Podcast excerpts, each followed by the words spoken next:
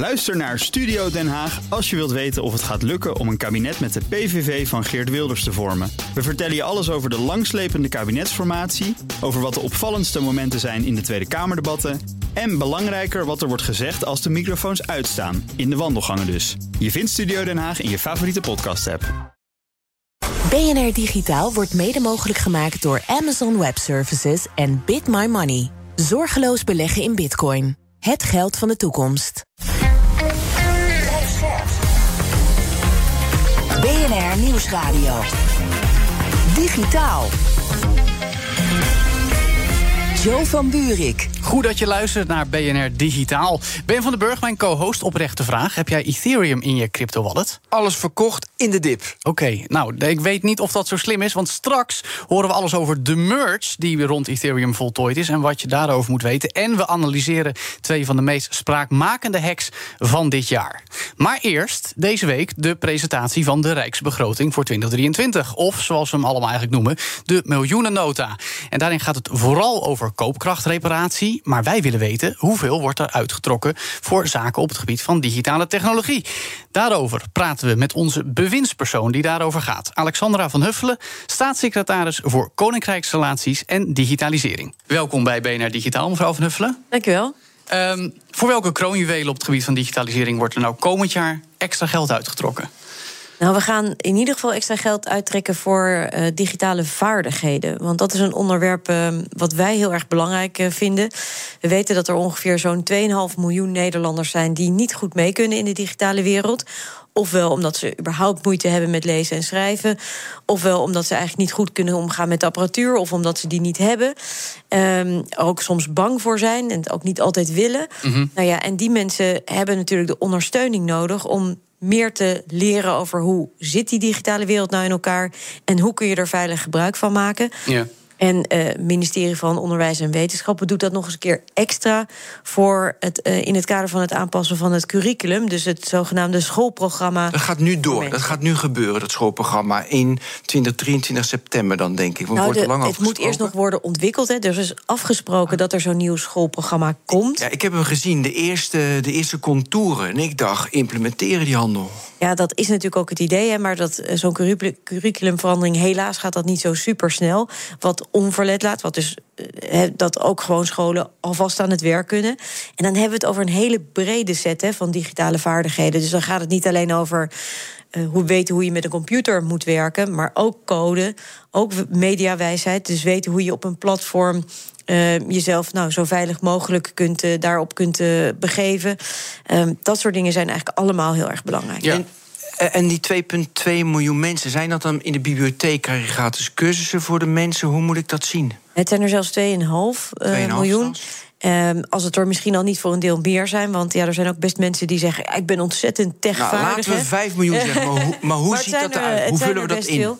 Nou, we vullen, het, het wordt op verschillende manieren ingevuld. Dus het gaat in eerste instantie willen we heel hard werken... aan het verbeteren van het onderwijs. Dus zowel de basisschool ja. als uh, het voortgezet onderwijs. En dat is natuurlijk ontzettend belangrijk... voor al die mensen die, en al die kinderen die daar zitten... en die dat brede moeten leren. Van code tot met de computer omgaan... tot ook mediawijs zijn daarna en daarnaast gaat het voor over in de komende tijd ook over een programma voor mensen die gewoon al aan het werk zijn. En waarvoor dit ook heel belangrijk is. En dan hebben we het niet alleen maar mensen die nou, uh, gewoon erg, ergens werken en moeten leren met een programma om te gaan, omdat hun bedrijf daarmee werkt. Maar het gaat ook over de mensen aan de top van het bedrijfsleven. Um, zelf heb ik bijvoorbeeld ook in raden van toezicht gezeten van een ziekenhuis. En dan is het ook ontzettend belangrijk dat je in zo'n raad van toezicht iemand hebt zitten die begrijpt hoe de digitale wereld eruit ziet. Want in de gezondheidszorg is digitalisering, net zoals in elke sector ontzettend belangrijk. Ja. Dus nadenken hoe we dat op het werk doen is heel erg belangrijk. En verder, inderdaad, hebben wij een heel netwerk van bibliotheken... wat we aan het uitbreiden zijn... Maar waar we ook meer informatie en meer uh, service, eigenlijk dienstverlening willen brengen voor mensen. Die zeggen: Ja, ik snap het eigenlijk niet. Ik weet niet hoe het goed werkt. Ik was uh, van de week bijvoorbeeld in Rotterdam in de bibliotheek. En daar um, uh, ben ik langs geweest en worden mensen geholpen met hoe werkt nou zo'n DigiD. Ze leren ja. het ook uh, hoe je dat moet gebruiken en waar het voor is en hoe je het veilig kunt gebruiken. Um, je moet iets aanvragen. Bijvoorbeeld waren wat uh, twee oudere mensen die hun rijbewijs moeten verlengen omdat ze 75 werden. En dan, nou ja, dan moet je een extra natuurlijke uh, stap zetten, omdat zeker moet zijn dat je dat ook nog veilig kunt doen hè, met de autorijden. Ja, dat soort opgaven, daar werken die bibliotheken aan. Dat gaan we ook verder uitbreiden. Want wat we wel gemerkt hebben, ook van de week sprak ik met een hele groep mensen met een beperking. Die dus of niet kunnen lezen of zien. Hè, uh, of uh, moeite hebben met, uh, met, met typen. Of op een andere manier digitaal minder vaardig kunnen zijn. Of minder goed kunnen omgaan met die digitale wereld. Ja, voor hen moeten we ook zorgen dat er, dat er plekken zijn waar je dan terecht kan. Zo dicht mogelijk bij, je, bij jou in de buurt. Ja. Dus in een buurthuis, in een bibliotheek, maar niet heel ver weg. Nee, ik hoorde u er heel gepassioneerd over praten. En het begint natuurlijk ook bij het opleiden van alle Nederlanders om daar vaardig mee te zijn. Maar uh, de digitalisering, tech, cyber is natuurlijk heel omvangrijk. We hebben cyberveiligheid, we hebben zorg, noemde u al, uh, justitie. Er zijn heel veel verschillende domeinen. Ehm, worden de, de, beschikbare middelen een beetje evenredig verdeeld? Hoe, hoe, kunnen we dat afpellen met wat, wat er allemaal wordt uitgetrokken nou, komend jaar? We geven als, als overheid natuurlijk ongelooflijk veel geld al uit aan uh, digitalisering. Uh, tientallen miljarden in, ja, het, in onze, miljard, geloof ja, precies, in onze, in onze IT-systemen enzovoort, enzovoort, enzovoort. En waar het dan steeds ook weer over gaat, is natuurlijk niet alleen maar zorg je ervoor dat die IT-systemen up-to-date zijn, wat ze in heel veel opzichten niet zijn. Mm. We investeren enorm veel in die cybersecurity. En mijn collega van Justitie is daar heel hard bezig om weer een verdergaand programma te maken. Waar het niet alleen maar gaat over cyberveiligheid van het Rijk. Maar ook bij gemeenten, ook bij uitvoeringsorganisaties. Want ja, uiteindelijk zitten we allemaal aan elkaar vast. Dus als het erg misgaat, gaat het zo snel op heel veel plekken tegelijk mis. Ja. Um, en we blijven ook heel erg investeren. En dat, dat, dat doen we bijvoorbeeld dus in die zorg.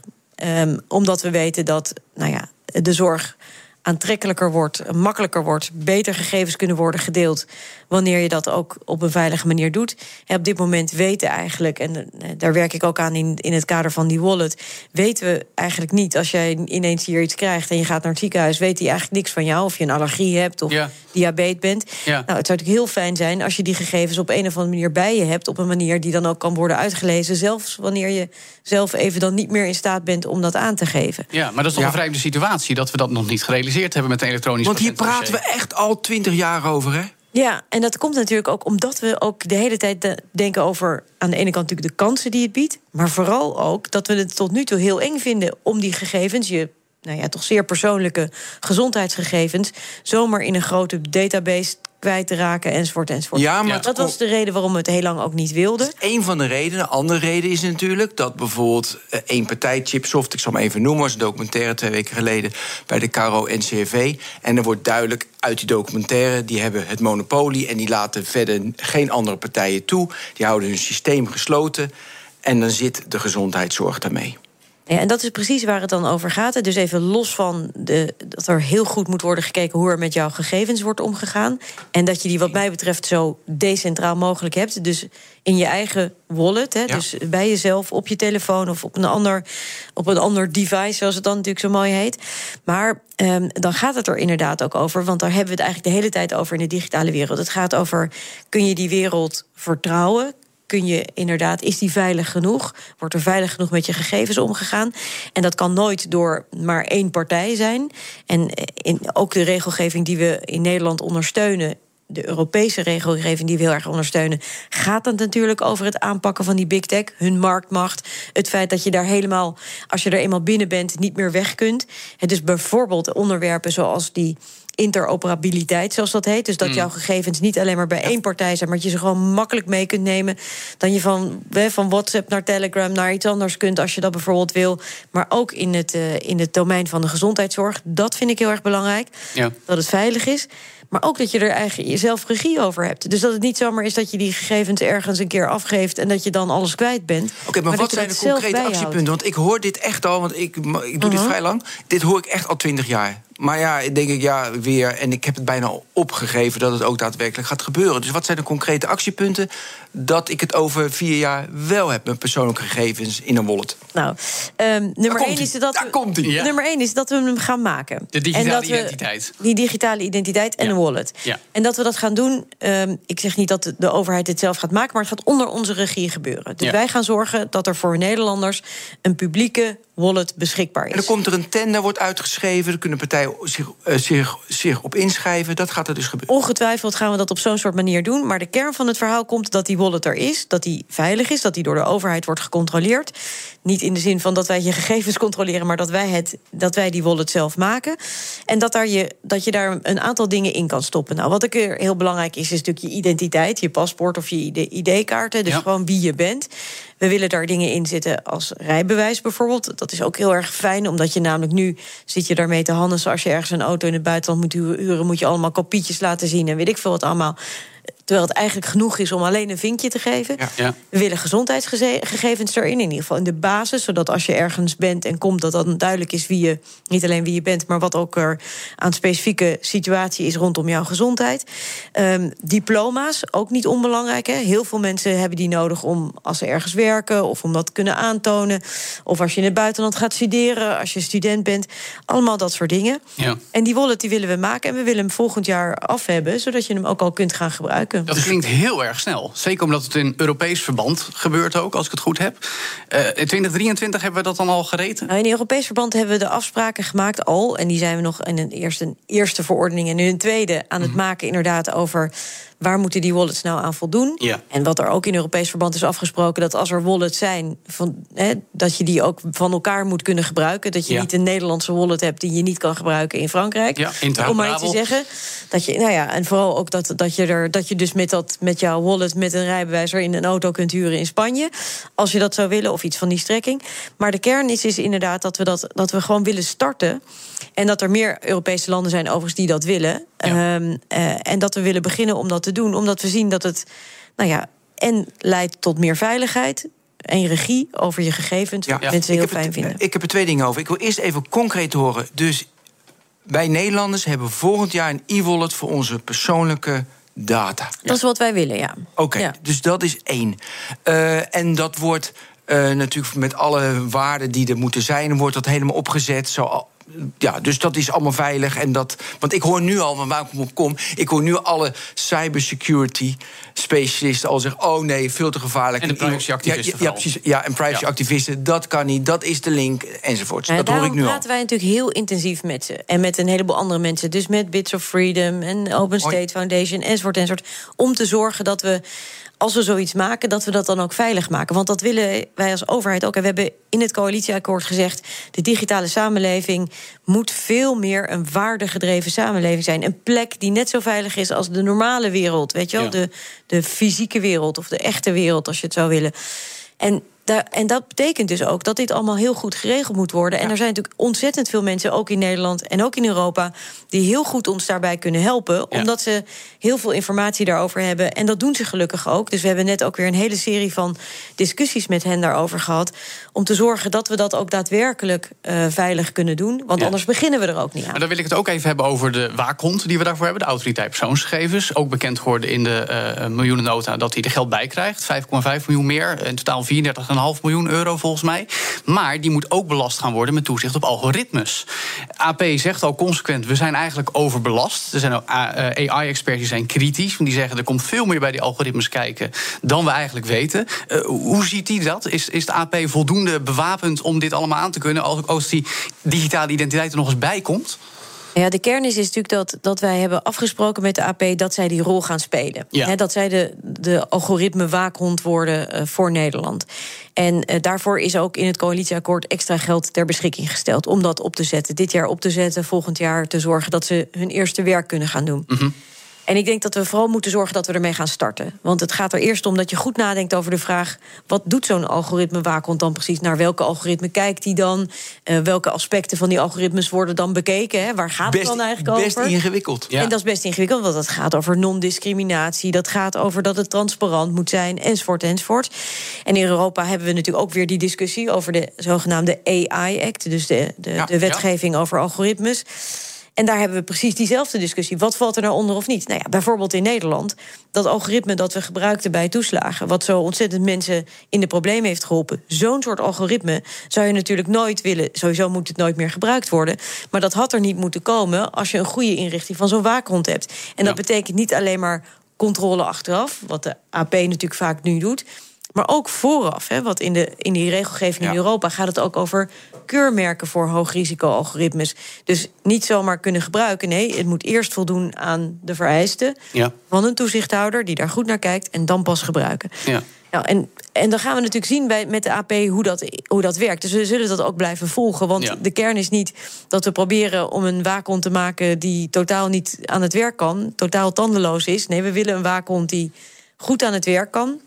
Die dat overigens ook samen gaat doen met andere toezichthouders die we in Nederland hebben. De ACM, eh, de autoriteit, eh, eh, het agentschap voor de telecom, die ook allemaal naar digitale naar de digitale wereld kijken. Ja. want in combinatie is het natuurlijk ontzettend belangrijk dat ze echt hun werk kunnen doen. Want zonder dat Ehm, is zo'n waakhond dan uh, natuurlijk niet uh, uiteraard, voldoende. Uiteraard. Ik wil nog even naar clouddiensten. Want enkele weken geleden uh, kwam er een Kamerbrief van u... waarin bekend werd dat de overheid ook commerciële cloudaanbieders mag gaan gebruiken. Zoals ook Amerikaanse bedrijven, Amazon en Google. Ehm, maar zou juist onze overheid niet moeten investeren in Europese spelers... en kijken naar open source toepassingen... in plaats van die techreuzen, die weliswaar natuurlijk heel veel bieden... Hè, waarschijnlijk voor een lage prijs. Maar dan krijgen we niet een fundamenteel techplatform van de grond... in ons deel van de wereld. Ja, die, die cloudbrief die, die laat eigenlijk twee dingen zien. En die balanceert steeds tussen die, die twee, twee onderwerpen. Aan de ene kant zeggen we. Het gebruik maken van clouddiensten kan in sommige opzichten veel brengen voor de overheid. Het, inderdaad, het gaat sneller, efficiënter. Er zit vaak heel veel innovatie noem maar op. in. Schaal. En dat, dat wil je ook kunnen gebruiken. Helder. Maar aan de andere kant zeggen we, ja, maar dat willen we niet zomaar. Want we weten ook dat we, we vinden ook dat onze gegevens niet zomaar ergens op een cloud kunnen staan waar bijvoorbeeld een Amerikaanse overheid erbij kan. We moeten precies. Um, we willen ook dat sommige soorten van onze data überhaupt niet in de cloud komen. Of het de defensiegegevens gaat, of wat we ook noemen, die gegevens, die, uh, die bijzondere persoonsgegevens en dat soort dingen. Ja. Dus we hebben eigenlijk heel scherp in die brief gezegd: ja, cloud-toepassingen kunnen, kunnen goed voor ons zijn, kunnen ons helpen.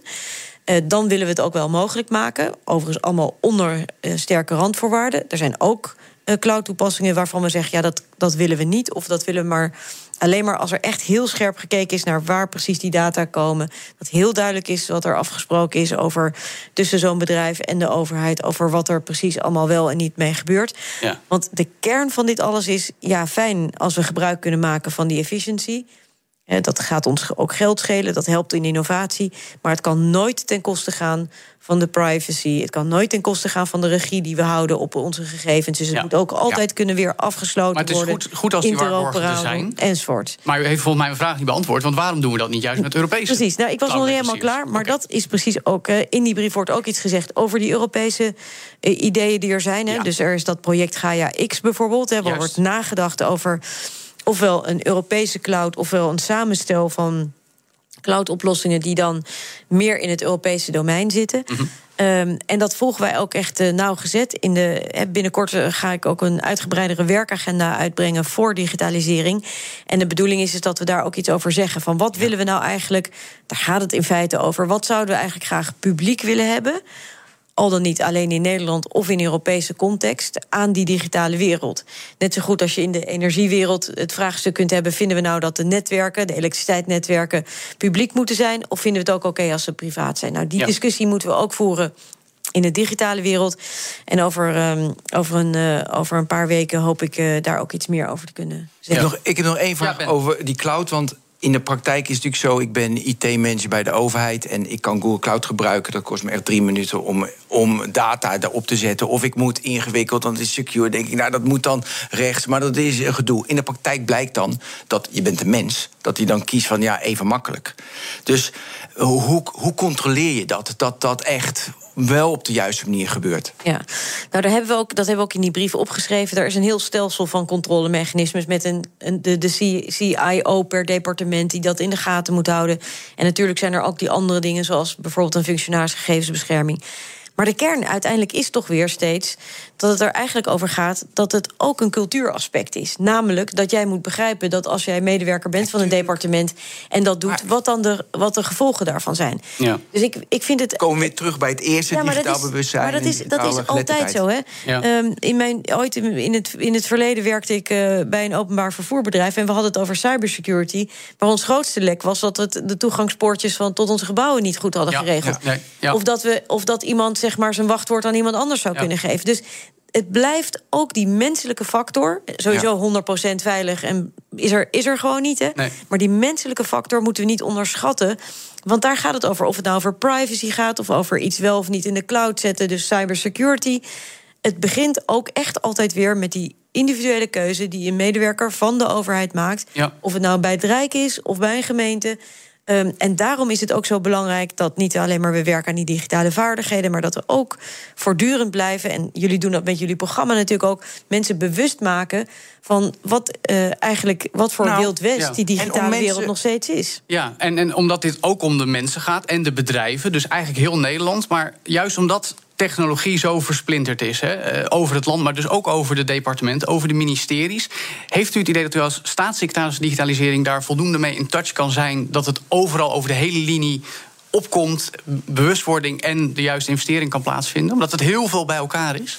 Nou, het is natuurlijk ook veel, maar de kern is inderdaad dat thema van die bewustwording. Ons bewust worden van, van wat, wat er, hoe die digitale wereld er nu uitziet. Namelijk, ja, ik noem het heel vaak de Wild West nog. Ja. En dus tamelijk ongereguleerd. Ja, er zijn wel een paar regels, maar niet echt voldoende. Mm uh, grote marktmacht van partijen, allerlei problemen met desinformatie, mensen die niet mee kunnen, dat soort dingen. Dus dat bewustwordingsproces moet heel helder zijn. Mhm. Aan de andere en we hebben het natuurlijk ook bij de overheid gezien. We zien die desinformatie, hè, die, die destabiliseert, die zorgt dat ze zegt, ja, wat die Tweede Kamer, wat gebeurt er, die wetenschappers, wat doen die allemaal? We zien de problemen die we hebben eh, gezien bij toeslagen, maar ook bij de UWV en ook bij andere, eh, ook in andere plekken. Maar het gaat er natuurlijk dan vervolgens om, wat gaan we eraan doen? En dat begint vaak toch heel, uh, heel, uh, heel erg sterk met het maken van de goede regels en de goede wetten. En daarna toepassing en handhaving. Ja. En die combinatie is super nodig.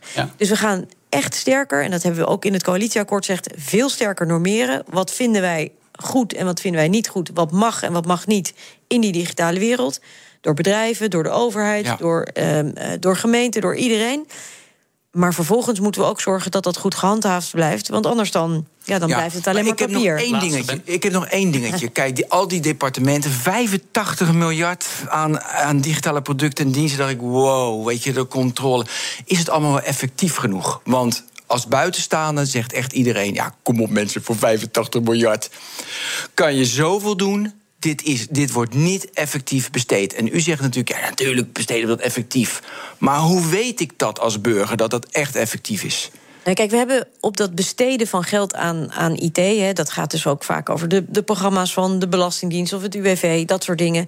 Daar hebben we best veel controle op. Bijvoorbeeld de Algemene Rekenkamer kijkt ernaar. Maar bijvoorbeeld bij grote projecten hebben we zo'n adviescollege voor IT, die echt die grote projecten heel goed uh, van tevoren bekijkt. Maar we zien ook dat er, dat er nog moet worden geïnvesteerd. Bijvoorbeeld in die cybersecurity. We zien dat er ook nog wel uh, nodig is dat we, dat we een heleboel van die zogenaamde oude systemen legacy opruimen. Omdat we ook zien hè, dat we willen beleid veranderen. Maar dat lukt dan niet, want onze systemen kunnen dat niet aan. Nee.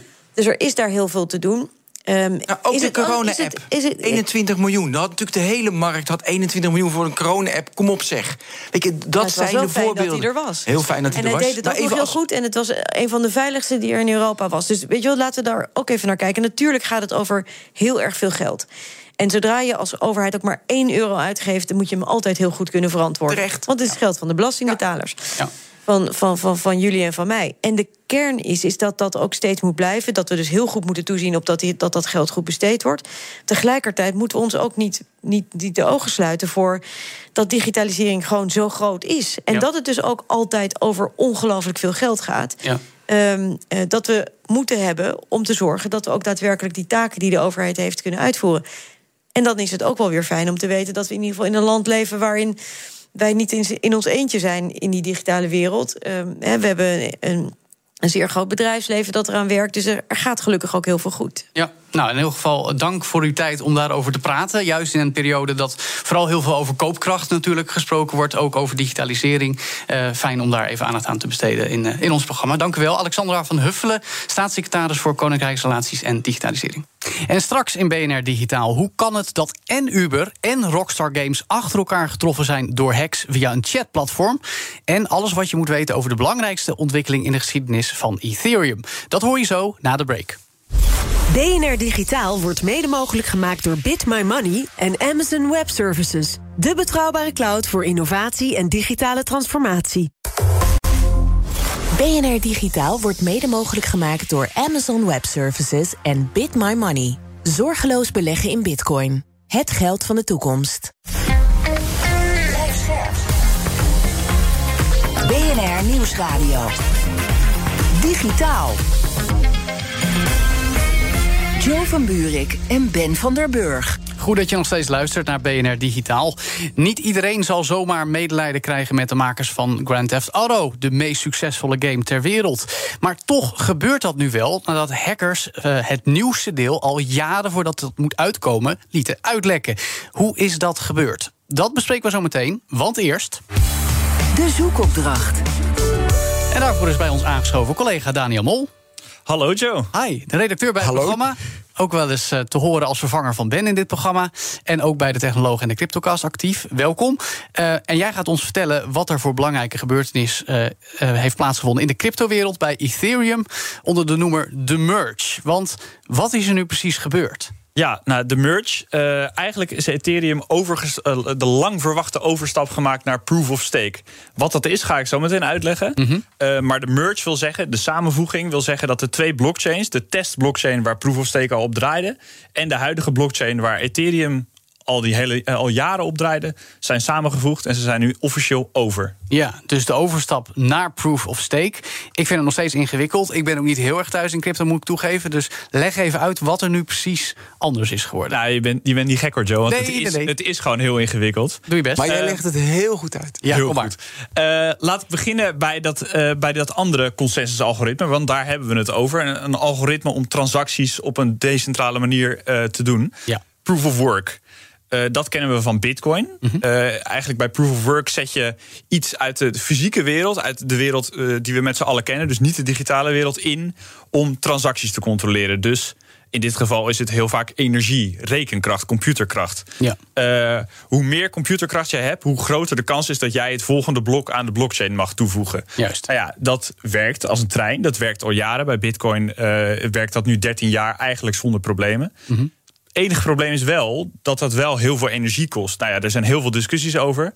Maar het is wel een feit dat er fabriekshallen vol met miners staan te stampen om Ja. die blockchain. En dit is ook eigenlijk houden. bijna altijd het, het, het eerste en het grootste argument wat critici van cryptovaluta aanvoeren om te zeggen: zie je wel, eh, dit soort cryptovaluta zijn eh, helemaal niet goed voor de wereld. Ja, nou ja, dat is natuurlijk gewoon. Dan kom je in een discussie van wat vind je van Bitcoin en vind je dat eh, zo'n decentraal geld nodig is of niet. Dat Ja. is een andere discussie. Die gaan we vandaag denk ik ook niet voeren hier.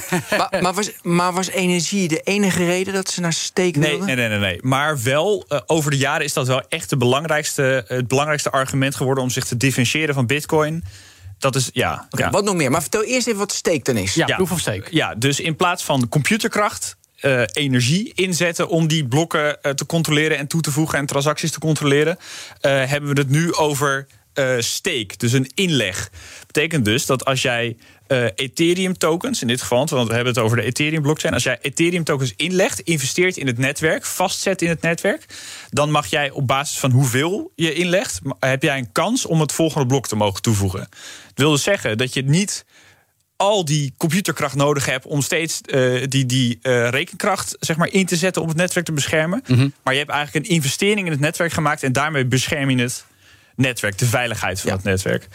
En toen had ik direct van, eh, ik ga het meeste steek erin eh, eh, weet je, brengen... en ik ben de almachtige, ik heb een monopolie... want dan mag ik alles steken. Nou ja, je klinkt als een bitcoiner, Ben. Je, Nee, maar dat is dat toch is inderdaad een, een argument wat vaak tegenstanders gebruiken. Dat klopt ook. Sterker nog, je krijgt als, als steker, als jij een blok mag toevoegen aan die blockchain, krijg jij een beloning. Dus in feite is het de rijken worden rijker. Dat klopt. Eh, eh, aan de andere kant is het natuurlijk wel zo dat je eh, bij Bitcoin zien we ook een, een samenklontering van, eh, eh, van de hashrate, van de rekenkracht op dat netwerk. Want ook daar krijg je een beloning als jij het ja, volgende dus de blok toevoegt. sterkste computers, wie de meeste Ja, rekening en dat is in feite natuurlijk ook geld. Ja, dus ja. hoe meer geld je daarmee verdient, hoe groter je je business kan uitbreiden. Dus nu in de cryptowereld vinden we, eh, vinden we monopolies en centralisatie al niet meer erg. Nou, heel, wel, er worden heel veel dingen gedaan uh, om het, om het uh, te voorkomen. Alleen bij Proof of Stake is dat wel nog ietsje moeilijker dan bij Proof of Work. Ja, dat klopt. Ja. Hey, uh, die merge heeft dus afgelopen week plaatsgevonden. is het allemaal goed verlopen en, en hoe gaat het nu verder? Ja, nee, het was, was wel even spannend. het was echt zo'n moment van: oké, we gaan nu. De, de, het voorbeeld wordt heel vaak gegeven: we gaan nu de motoren van een vliegtuig veranderen terwijl we aan het vliegen zijn. Spannend. Ethereum beveiligt zeg maar 170 miljard dollar netwerk. Dat is de market cap van Ethereum.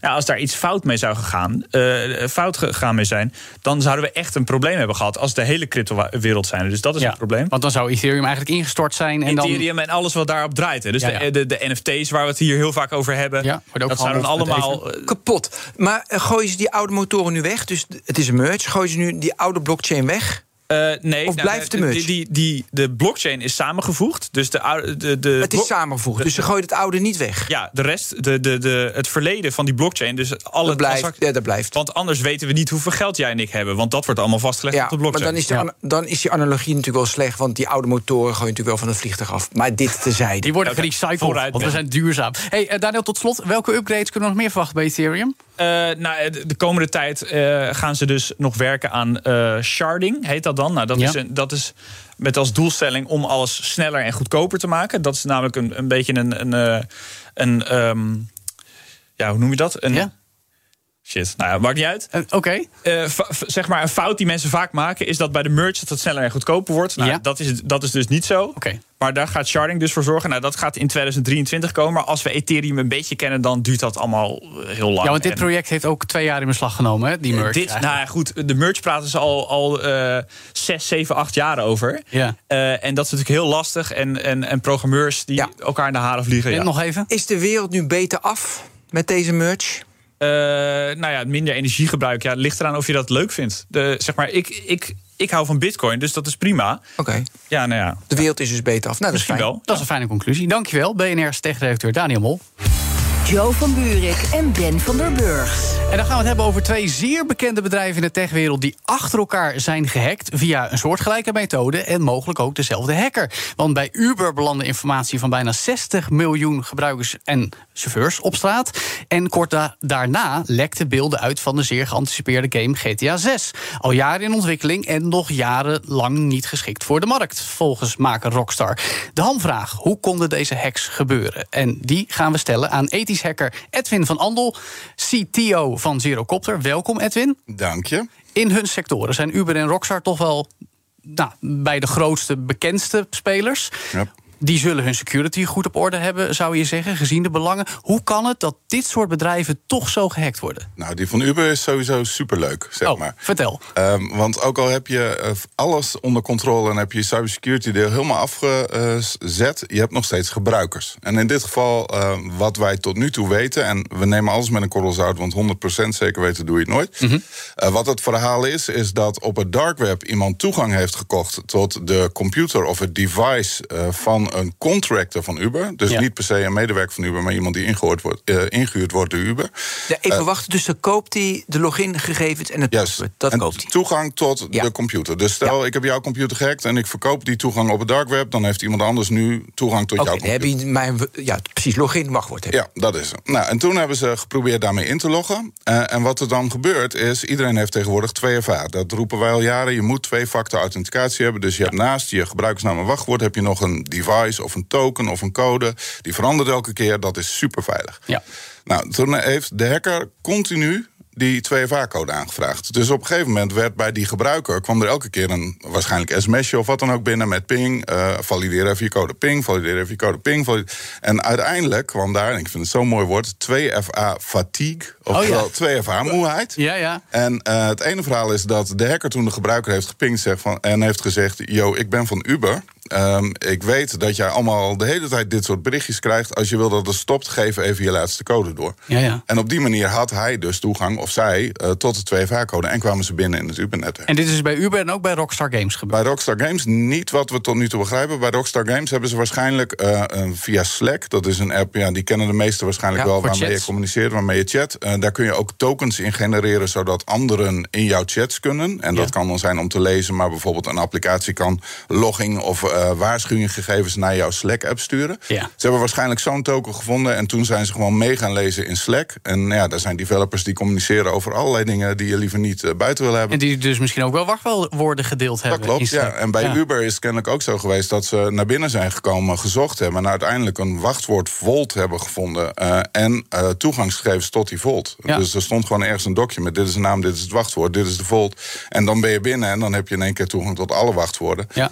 En dan gaat het mis. En het allerengste, vind ik persoonlijk nog, is dat ze ook toegang hebben gekregen tot de bug bounty rapporten voor Uber. Dus Ja, ja. Uber vraagt ethische hackers om ze te hacken. Ehm, die maken dan een vertrouwelijk rapport. Dat gaat naar Uber. Uber geeft dan geld als het rapport goedgekeurd wordt. Maar dan moeten ze nog wel steeds fixen. Ja. Nou, die hacker heeft dus toegang gehad tot al die rapporten. Dus die heeft ook misschien wel 100, 200, 300, ik weet het niet... rapporten kunnen downloaden met lekken die nog steeds in Uber zitten. Maar dat vond ik apart, want het was via Slack uiteindelijk. En dat staat toch niet op Slack? Nee, dat staat waarschijnlijk niet op Slack. Weet ik niet. Misschien hebben ze dat wel gekoppeld. dat ze ook Kunnen dat ze daar een documentje gedeeld hadden. Ja, dat kan. Nu is het opvallend, jij noemt al hij of zij. eh, de aanvallen Ja. worden opgeëist door dezelfde alias, Teapot Uber-hacker. Ja. Maar is het ook aannemelijk dat het een en dezelfde persoon is? Volgens Uber zelf niet. Uber zelf denkt dat er een groep achter zit die heet Lapsus. Ja, die kennen we nog, hè? Een vrij, een vrij bekende groep. Die hebben heel veel grote hacks gedaan. Onder andere Nvidia, Samsung en dat soort dingen. Die zijn altijd op zoek naar broncode en gaan dan onderhandelen. Dus je hebt eigenlijk grotendeels twee hele grote groepen. Je hebt een groep die zet ransomware in om je computer te versleutelen. Ja. Eh, en dan kom je er niet meer bij, dan mag je betalen en dan kom je er weer bij. En je hebt een groep die steelt eigenlijk je bedrijfsgegevens en zegt als je ze terug wil, mag je ze kopen. Ja. En als je ze niet koopt, dan gaan we het aanbieden aan de hoogste bieden. Ja, nou, en dat is eigenlijk al waar het nog meer misgaat, zou ik maar zeggen. Zeker in het geval van Rockstar heeft de hacker, of in ieder geval ja, degene die het heeft geclaimd van hey, ik heb die hack gezet, ook al gezegd van ik wil onderhandelen. Ja. Eh, Dat riekt voor mij al naar, naar afpersing. Is, is dat het doel van deze ja. hack? Ja, nou, het, doel is waarschijnlijk geld verdienen. En er zijn natuurlijk altijd discussies. Hè. Het kan zijn dat een hacker voor de fame gaat. Maar ja, we kennen heel veel ethische hackers, ook in Nederland, maar ook daarbuiten. Hmm. Die gaan niet per se. Tuurlijk gaan die voor de fame, maar pas als het gewoon gefixt is. Dus je, je, je hackt een bedrijf, je dient een rapport in.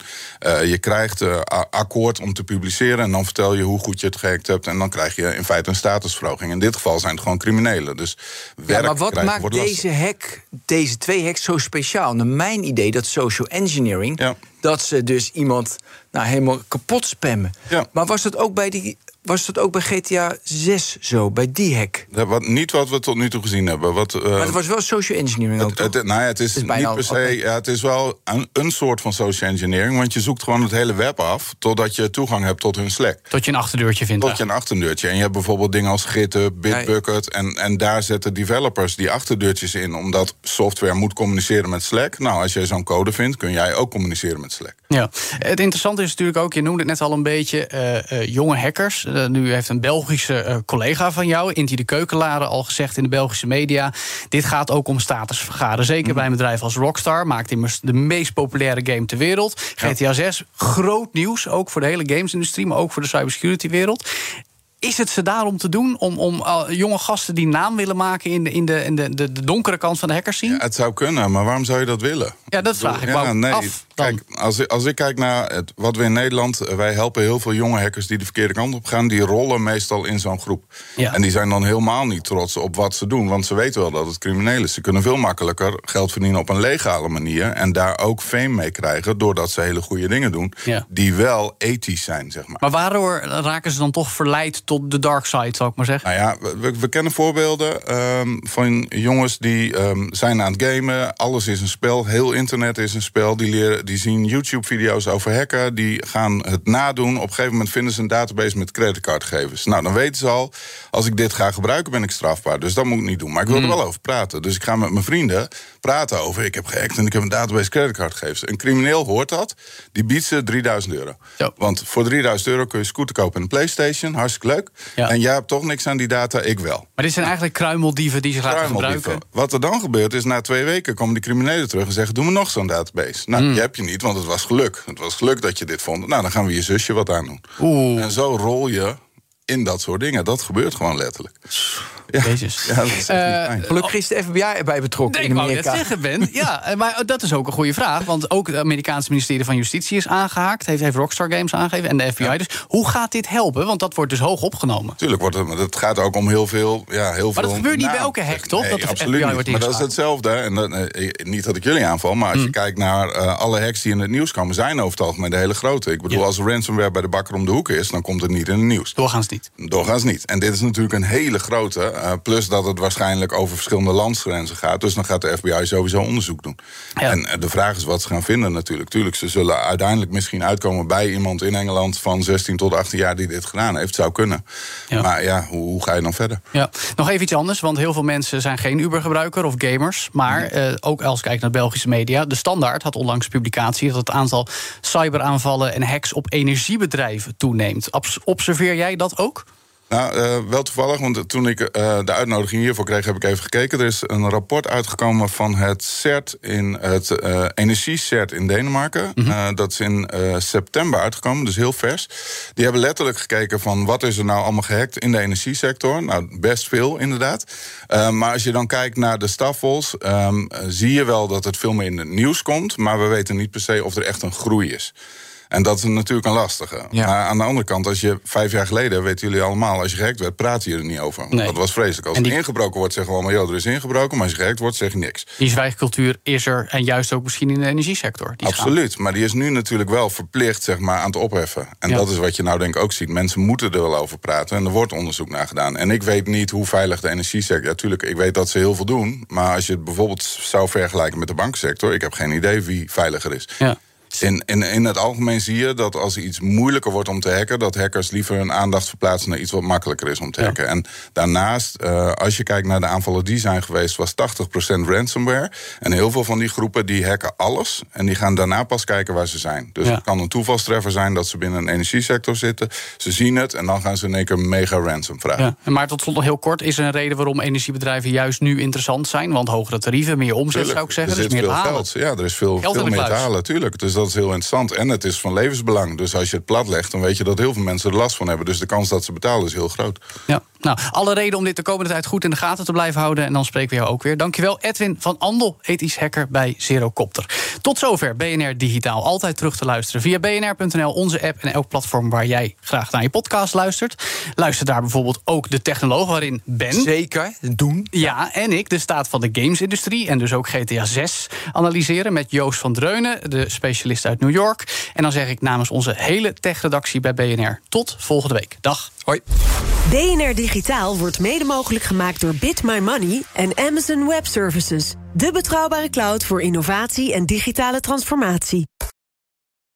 Ook Thomas van Zeil vind je in de BNR-app. Je kunt live naar mij luisteren in Zaken doen. De BNR-app met breaking news. Het laatste zakelijke nieuws. En je vindt er alle BNR-podcasts. Bijvoorbeeld Het Nieuwe Geld. Download nu de gratis BNR-app en blijf scherp.